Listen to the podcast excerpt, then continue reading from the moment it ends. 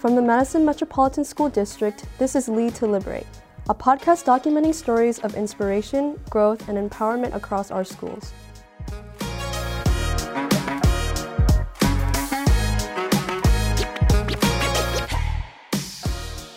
Wow, I just love that music.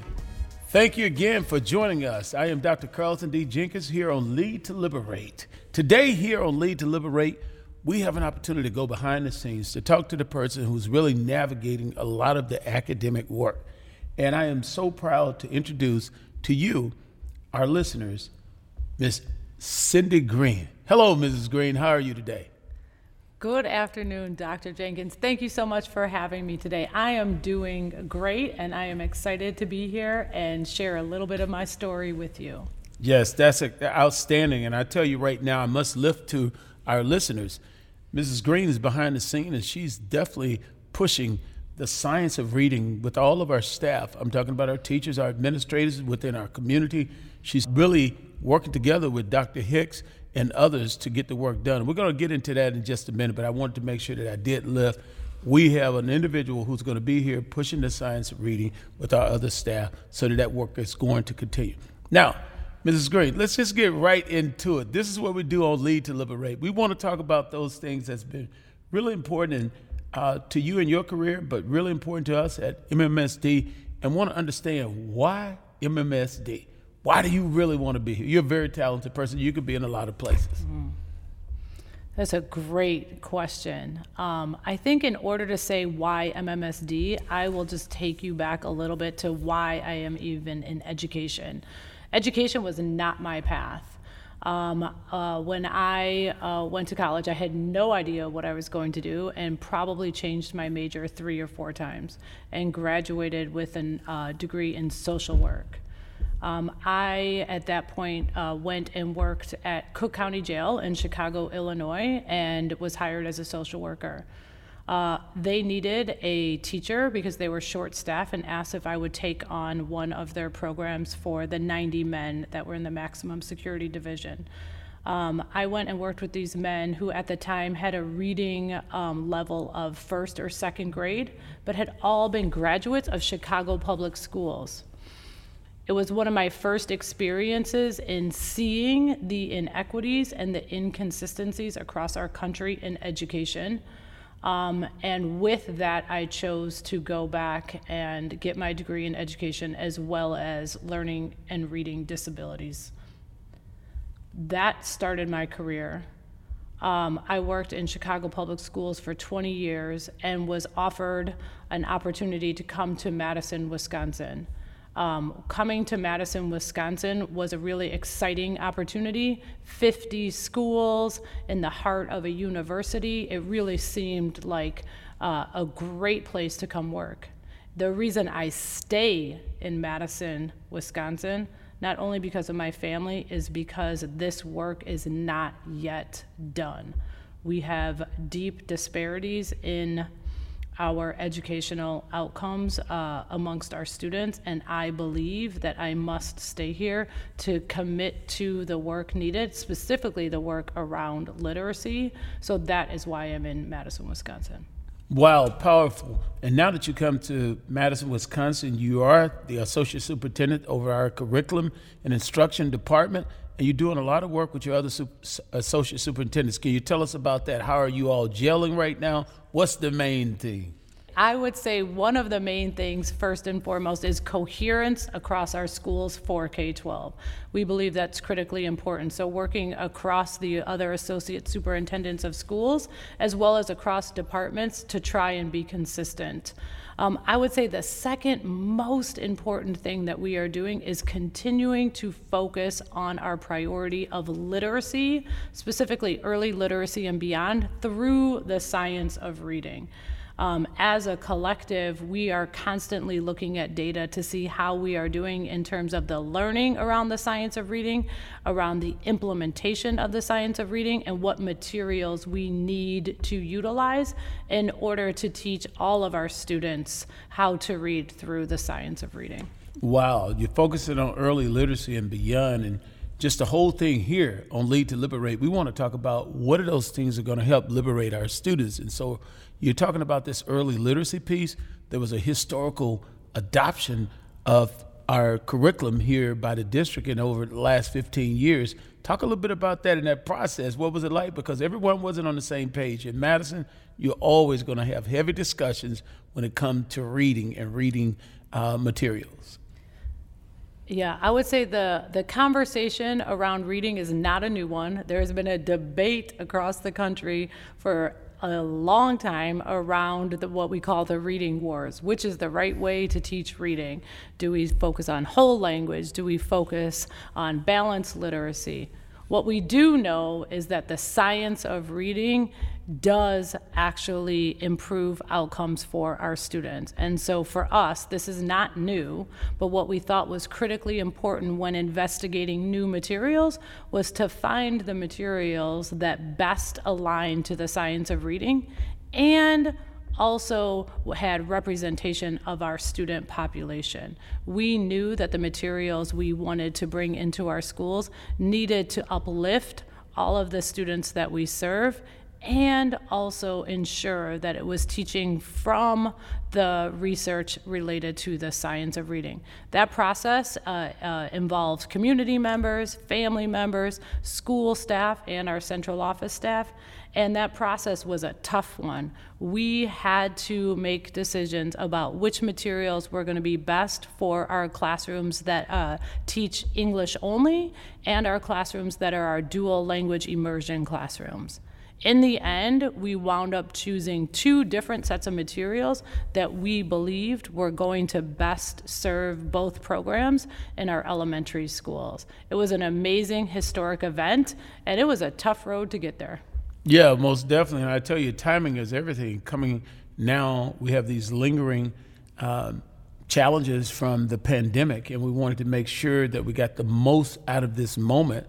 So, as a district, we're looking at how we're going to afford this. So, were you able to use some of the ESSER dollars to help support this adoption of this new textbook uh, materials? Yes, one of the great things about uh, the one-time funds we received is that those funds were really to focus on academic acceleration. And what better way to focus on academic acceleration than to buy a sustainable set of materials uh, for literacy in our K-5 building. So we took advantage of those one-time funds. We also are taking advantage of those one-time funds to do the same thing at our middle school. So our middle schools serve grades through eight, and we have not had a consistent or coherent approach to reading materials in our middle schools since I have been here. So we are going to use those uh, one-time funds once again to purchase some new materials aligned to the science of reading for our middle schools. Wow, that's exciting. And I tell you though, uh, Mrs. Green, we have so many people talking to me about what about post graduating, and we're trying to make sure that all students are not only just graduating, but they are competent when they graduate, that they can read and they have all these other skills. And there's a large conversation around the articulated skilled trades, just different paths. We have students participating at Madison College, doing exceptionally well, uh, particularly with our students historically uh, marginalized communities participating in that program. What are your plans for students beyond just uh, 4K 8? What, what are we to do, high school level? That's a great question. And this is one of my areas of passion and what I would say is a game changer here in Madison. Uh, we have started to focus on having our students understand that there's multiple paths post high school. We talk about six paths, not just college, two year or four year, going right into a career, going into apprenticeship, going into a gap year, um, all of the different options for our students. And what we are trying to do in our high schools is make sure students have those opportunities before they graduate. What we think is critically important is we want our students to gain as much of what they need post high school while in high school. For example, can they earn college credit while in high school? That then is a game changer for some families, free of charge, getting college credit. Can they get an industry certification, whether it's a CNA or a welding certificate? How can we provide those types of certifications for our students before they leave us that can launch them into a successful post high school life where they are going into something that leads to a life sustaining wage. So that is the work that we are working on. We have great partnerships with our universities here, as well as Madison College, as well as the city of Madison, and a lot of the business and industry that have been creating those opportunities. Um, internships for our students over the summer that are paid all of the things that we know students need in terms of experience and knowledge and skills so that they can be successful after they graduate MMSD. Wow, that's great. Here on Lead to Liberate, we go right at it, okay? So you mentioned earlier about the disparities. Mm. And when we think about education, we think about the E's, right? Education, the economy, and employment. And if you have those right, then it improves the equity and the excellence in any community. Talk about that just a little bit. Those things that you just mentioned with an equity lens, how will that influence students who have historically been marginalized in many ways there? That is such a good question. Uh, first, I um, have to say that it is not MMSD alone that can do that. And I think that's where our partnerships with the City of Madison, with our workforce development, uh, with our colleges is so critically important. One of the things that I think is most important to disrupt those inequities is to ensure that we are diversifying our workforce and leading students to life sustaining wages. That means giving them opportunities where they can see what it looks like after high school that can then be a game changer for them and their family to potentially get out of poverty.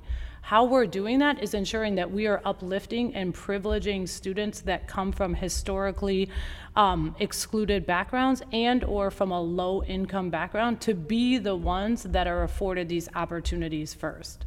Now, that doesn't mean that these opportunities aren't also available for other students, but what we know is historically those students have been sometimes locked out of those opportunities, and we need to make sure that in order for them to change their life outcome and sometimes their family life outcomes, it's our responsibility to ensure that they not only have access, but they are given these opportunities.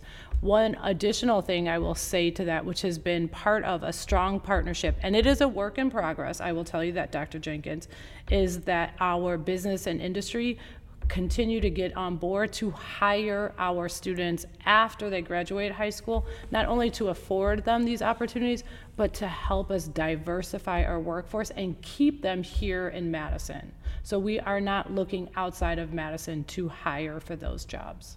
Wow, that is exciting. And I tell you one thing that's happening right now only in MMSD, but given the disparities in the state of Wisconsin, we're having to push quite a bit in everyone. And I encourage all of our listeners to share this. In our public schools, or in schools right now, I'm sorry, in the United States, we have a 35% proficiency rate.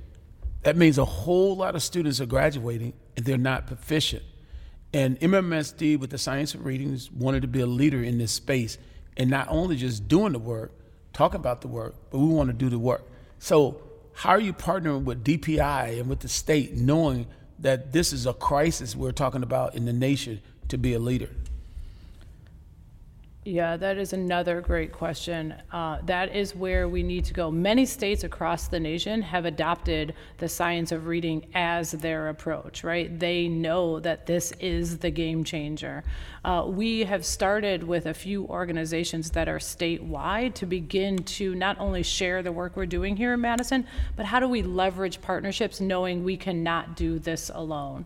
Uh, in addition to that, we've been really focused on at the secondary level, so middle school and high school, in thinking about ways to ensure all of our staff have the strategies related to literacy in order to support our students. We know those transferable skills are what is most important for students, along with the credits needed to graduate, but we need students to leave with those transferable skills so that they will be successful no matter what they do. One of the things, uh, I thank you for that answer, that we've been talking about a lot in MMSD, in order to really liberate our students, we have to see the whole scholar. So, social emotional, mental health is really big. And then the pandemic really illuminated uh, the disparities we have. So, what are you doing to address that? The uh, whole idea that we want to accelerate, we want to raise expectations, but we have to take care of the whole scholar and the family now. Mm-hmm. Yeah, I'll, I'll share um, what we're doing and I'll also share my perspective as a parent. I am a parent of uh, MMSD, uh, two MMSD uh, students also. Um, we try um, to work across our departments to make sure that we're thinking about that through what we call an integrated approach. We know a student doesn't learn academics over here and then it learns about social emotional learning over there, right? That's exactly what you said, the whole child. So, how are we focusing on and tending to both? we know that we have to have very high expectations for all of our students, but we also have to do that with love and with relationships. When adults know students well, they're able to tend to both the academic needs and the social emotional learning needs as a parent, I see my own children uh, sometimes struggling with uh, the the re-engagement with school after the pandemic, and see them having to really think about that balance of days when they can go hard and heavy with their learning, and other days when they really need to take a step back and they need a break.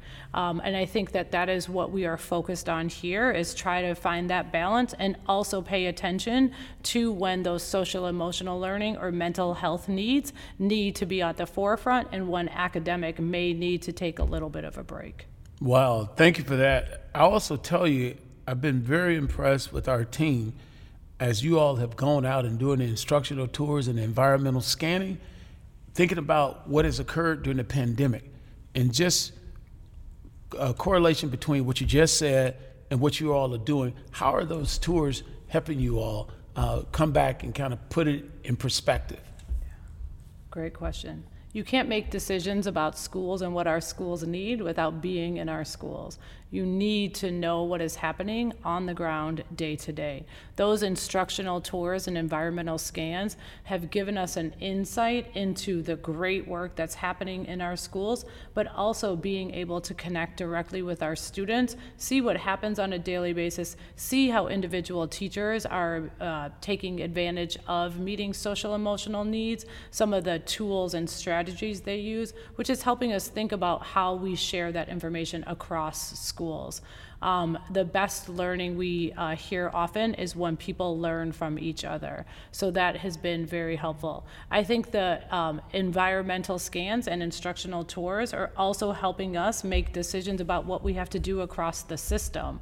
Uh, there's some changes we need to do, there's some opportunities where we need to improve, and there's areas where we need to stay the course those instructional tours, environmental scans are really giving us a lot of great qualitative data to be able to make decisions here at central office. Wow, that's really important. And at the end of the day, monthly, once you do your instructional tours and your environmental scans, you're coming back talking about the impact or the non impact and then making adjustments. And so when we talk about leading to liberate, this is when we get deeper into it.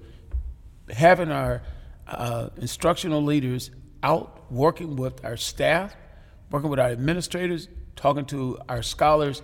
I really do thank you for that as well. Now, one thing I have to bring up this whole thing about the arts. Yes. You invested in the arts during last summer at the tune of about $1.3 billion. You worked with the university. Tell us a little bit about that. And why the arts? Why the arts? why not the arts? That's the first question. Yes, the arts, because our students, back to what you said before in terms of the whole child, our students also need well rounded opportunities. And one way we believe well rounded opportunities are afforded to them is through the arts. So that's music, that's theater, that's dance, that's visual arts, uh, performing arts. Um, last summer, we knew we had to make improvements in the area of the arts, and so we created our first time ever Summer Arts Academy. We wanted to really uplift black and brown uh, community artists. We wanted to ensure our students had access to uh, different art forms that they may not have during the school year, to uh, have that opportunity, but more importantly, to explore their own interests that they could then further after summer. We're super excited to say we're doing it again this summer. Okay. We have even new opportunities, and we're creating more courses at our high school level so that students are able to earn credit and also explore some of these art forms they may have never experienced before. Right. And is there an attendance requirement that you're looking at so that the students can go to summer school? No, Dr. Jenkins, there is no attendance requirement. We want to ensure every student that can benefit from these opportunities, they have the ability to. No barriers for our students. We're even trying to think through the transportation opportunities so that students can take advantage of this. Well, I tell you, listeners, you heard it straight from Mrs. Cindy Green. She's leading the charge as Associate Superintendent for our Curriculum and Instruction Department, and she definitely has a true justice lens. She's for all children, but paying particular attention to our goal three, making sure that our African American children and youth excel, but all children excel in MMSD. I'd like to thank you for listening. We look forward to having you again with us next week. Thank you so much. Thank you, Dr. Jenkins. You're listening to Lead to Liberate, a podcast by the Madison Metropolitan School District demonstrating how the more we know, the more we grow.